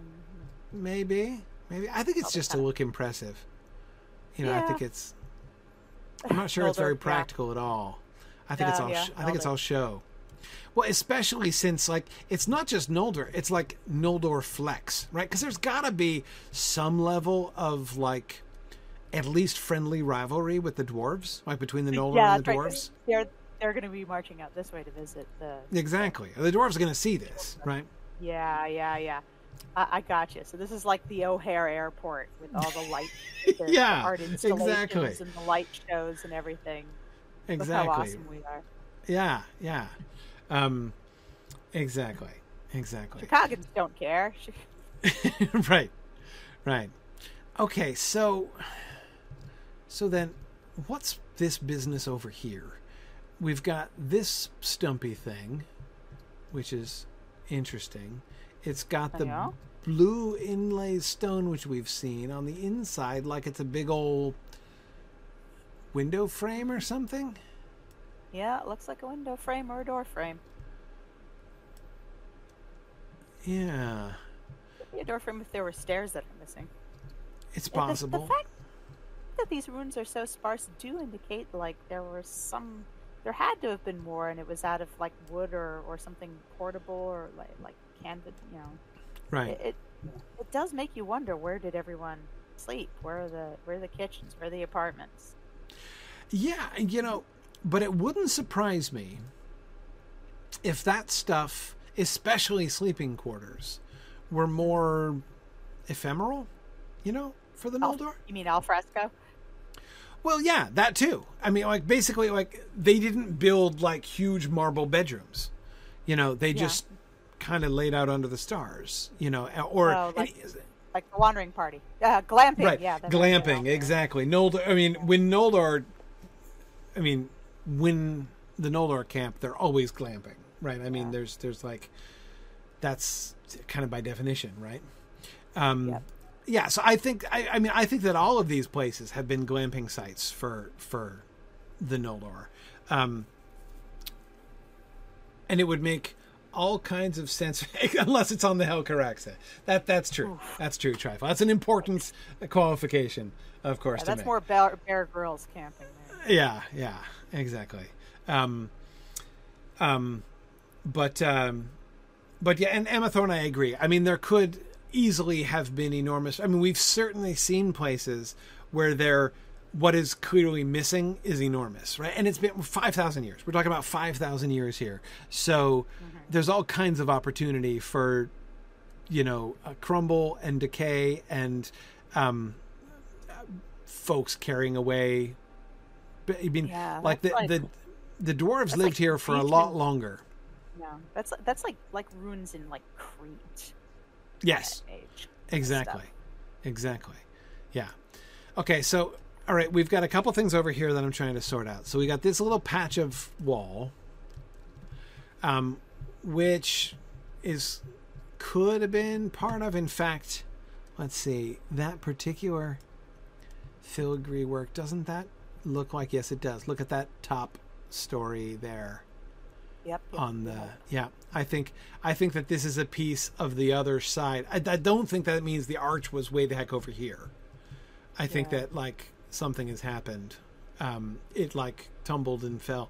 Maybe it was up here. We had a two level arch Yeah. thing going on. I don't know. But um It might have uh, been victim to all the glacier activity that we've seen uh, everywhere here, like all these rocks in the middle here. yeah i don't know exactly how it got so far away but it does look like it's the uh, it's part of one of the other halves of the arches. But this pillar over here this is a mystery Yeah. yeah. But it Because- looks a lot like all the other pillars sticking out of here. It does. It does. Um, but it does not seem to be part of the pair, you know, the brace of triumphal arches that we're getting on the road. Um, Yeah. Now, from the top, do you think does do we have evidence of uh, another archway here at all? Uh, if we do, it's been cut off much further up than I thought. Yeah, I don't see it bending in any direction necessarily. Yeah, Um, if anything, it, it reminds me of some of the collections of big pillars in like Lorien, where they like put a put a canopy over it and just have a little, you know, picnic spot underneath it. Yeah, maybe, But you, maybe. there was, us- they were usually in clusters of four, though. Right. Oh, uh, Dora Stroke, great question. Why put a gateway door in the road arch? Right, like you know that so those the solid bottoms of those arches that we're seeing have the you know kind of trellis gateway there. Um, my theory there, uh, Dora Stroke, is that they didn't. Again, they're flexing, right? They didn't want to just do like a a, a St. Louis style arch, right, across the thing, right? They wanted to go kind of more Arc de Triomphe, right? Again, more like a fuller three dimensional rather than just a, a little band arc. uh, uh, arch across. But they they wanted to make it airier, like everything here is. I mean, that's one of the motifs, right? I mean, how many solid walls have we seen, or rather, how long have we seen a single solid wall? Um, continuing anywhere in Eregion so far without at least a big old window, if not a big old gateway, right? I mean, it's that's almost like you're, it's it's almost like nature is the picture, and they're just creating frames for it. yeah, exactly. Um, the beauty, like they don't want to, as you're going through the arch, they don't want you to like suddenly be in even even a brief tunnel, right? Um, where you can't see. They want you to be able to look through and see the river, right? But instead, exactly as you're suggesting, Valori, instead of for a time, even if it's only you know half a dozen steps or something, they don't want to block out the view of the river. They want to provide a new frame for the view of the river, right?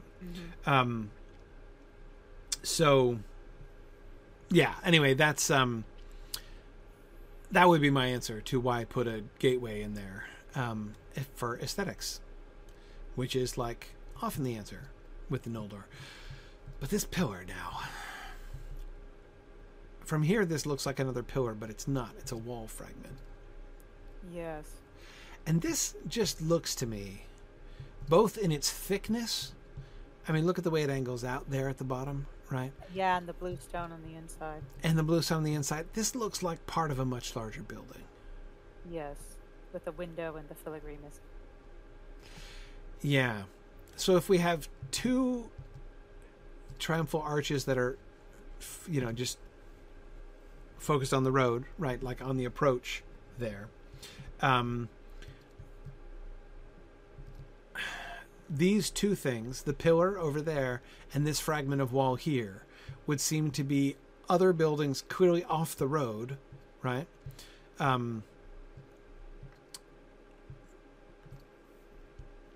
and, and then there's so little left it's hard to tell what it was i mean of course we can see the ruins on the hilltop just past it right Yeah, Um, more of those arches, windows. yeah yeah and i have to um i have to say that one of the things about Lotro that always kind of perplexes me when we're doing our like archeo gaming thing is that I never know for sure exactly how I'm supposed to take the scale.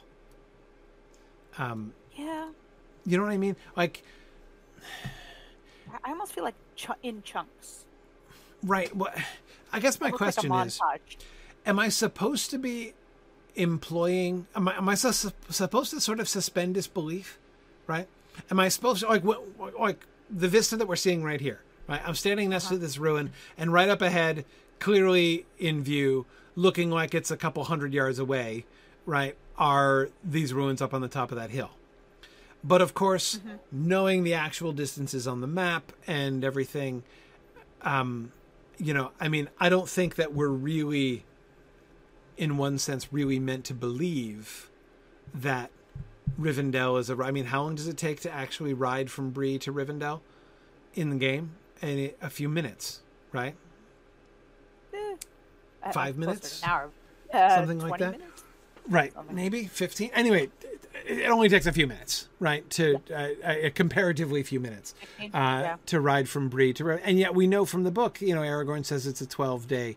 Um, now on foot still, but but anyway, I mean, it's we we know. I mean, there's no secret about the fact that they've compressed the distances. We- all know this, like we all. It's and it's fine. It's it's one of the necessary things. It is a piece of realism nobody really would want in the game. Um, it takes long enough to travel around without adding that branch of realism. Um, but again, as I say, I'm I'm I'm never quite sure how to take it. Right? Um, Yeah. I I'm always willing to like in my own head. I'm always kind of suspending disbelief, right? Like I know that in game my character actually just rode his horse for five minutes, um, but in my mind I'm kind of like imagining that it took, you know, three weeks to travel that distance. You know what I mean? Yeah. Um, yeah. uh, but um, but yeah, um, Yeah, I, it's like when So I'm in- traveling from place to place, I think of it like uh, almost like a travel montage. Right, exactly, exactly. That's exactly the kind of uh, the kind of like it's not even exactly suspension of disbelief. It's it's like a, an active addition, uh, like it's an, like an imaginative overlay, eh, almost Well, it's like an that you're putting mercy in some cases too. I Well, sure. I I mean, there's no case about there's no there's no question about that. Absolutely. Um, but um, anyway, my point is, when I'm standing here looking at ruins off in the distance, am I supposed to be imagining this in the in the in-game scale? So that building that we're seeing in the distance is that building meant to be understood to be like a couple hundred yards off the road or is that meant are we supposed to like imagine that that's five miles off the road do you see what i mean Yeah, it's too much math for my brain. yeah i mean I, again we'd have to like in order to figure it out we'd have to do math i'm just trying to figure out Yeah. this thing clearly i mean it's right here the road is right here Yeah. right Yeah, it's right here. The road's here. It's probably a day's journey from here to Mir. Mir, Mir right Malamar. Exa- right right um Mirobel. yeah to Mirobel um uh yes so there i over that longer distance i definitely like imaginatively project right Yes. um i don't imaginatively project this distance right here from the road to here like this this Okay. is clearly a building that was that i'm supposed to imagine was right near the road yeah. the one at the top of that hill up there, I'm a little bit less sure about how far I'm supposed to Yeah. imagine that being away. I, I just pretend it's my elf eyes, I guess. Right. That's another good way to think about it. Yes, exactly. um anyway, You just pretend you don't see it and say, Valori, what do your elf eyes see? And I'll be like, stop making racial assumptions. right. Right. Um I like the elf eyes thing. Okay. but if we're imagining there's a building here, there's a building along the road. And it just strikes me on no other road as we've ridden around Eregion have we seen so many scattered ruins hither and yon. Right? Like we got the we got our our our you know our our truck stop and you know other party centers but there was stretches of just blank wilderness in between them here we're getting not only those tri- those you know the triumphal decorative arches there and there. We're also getting two separate structures near the road. Now that pillar may or may not have been part of a building. Maybe it was some kind of external pavilion kind of structure right? Maybe it was part of a like gazebo-esque structure um, Yeah. you know an outdoor picnic rest area along the road. Um, Another way station, long since gone away. Yeah. This one seems like a more major building, and so maybe it's a, a little like Noldorin hostel, right? Yeah, it's Um, a pretty thick wall. It is a pretty Plus thick wall. I think You got to account for stables and watering as well. possibly. Yeah. Yeah, maybe some kind of maybe some kind of lodging along the way. They've just emerged from the you know, the dwarvish part, right? They've crossed the boundary into the elf portion, right? Um outside it's hard for me not to view the the gate which is the boundary to Moria like in in game, right? I mean the very significant pass through the gate and enter into the new game area which was released, you know, with the Moria expansion. Um hard for me not to see that as a really significant uh, boundary, but it seems to function that way here in the game. So yeah, but I but it it makes sense when we think about the function of this road.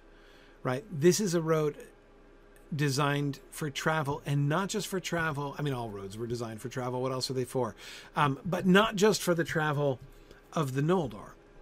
Um, but for travel of the dwarves as well, right? This is like a guest road in Yes. ways that I am not sure that the Redhorn Pass road or the road, you know, the north south road that you know the one that ends up at Gwingris um, necessarily were. And here we, can't have actually another arch, right? Clearly a third arch here. We see no evidence of this side. yeah. VIP, nice and level. Oh, you know, like this grade would have been the levelest grade of roads ever because you have to impress those guys. Oh yeah, yeah. No, the the the road itself would have been good. And here we have a tower. Right, there was a tower along the road. Um, maybe this was a walking down fun. going, it's tolerable. It's tolerable." Right, right. Yeah. Well, I mean, I, the dwarves and the Noldor would clearly have had a relationship of mutual respect there. All right. Well, it's getting late. Um, we almost made it back to the town here, but that's okay. We'll we'll finish looking at the the final approach here, or rather, the beginning of the approach coming out from with the dwarves, um, and then we'll go back in the context of this, what we've seen on the road here, and look at the town or whatever it is um, up there. We, we'll see if we can try to figure out in this context what the function of that cluster of buildings and stuff up there was. All right, very good. Well, I won't. Um, I won't keep everybody all night here tonight. Um, but this was. Uh, I, I think we made some progress here. I'm definitely. Yeah. I have a. I have a much clearer imaginative framework for uh, what we're seeing uh, here as we go back into Echad Dúnann next time. So, all right. Thank you, everybody, for joining us. And we will see you guys next week as we continue on the road to Moria here in southern Eregion. Um, thanks, everybody. And I'll see you guys next week. Bye now. Good night.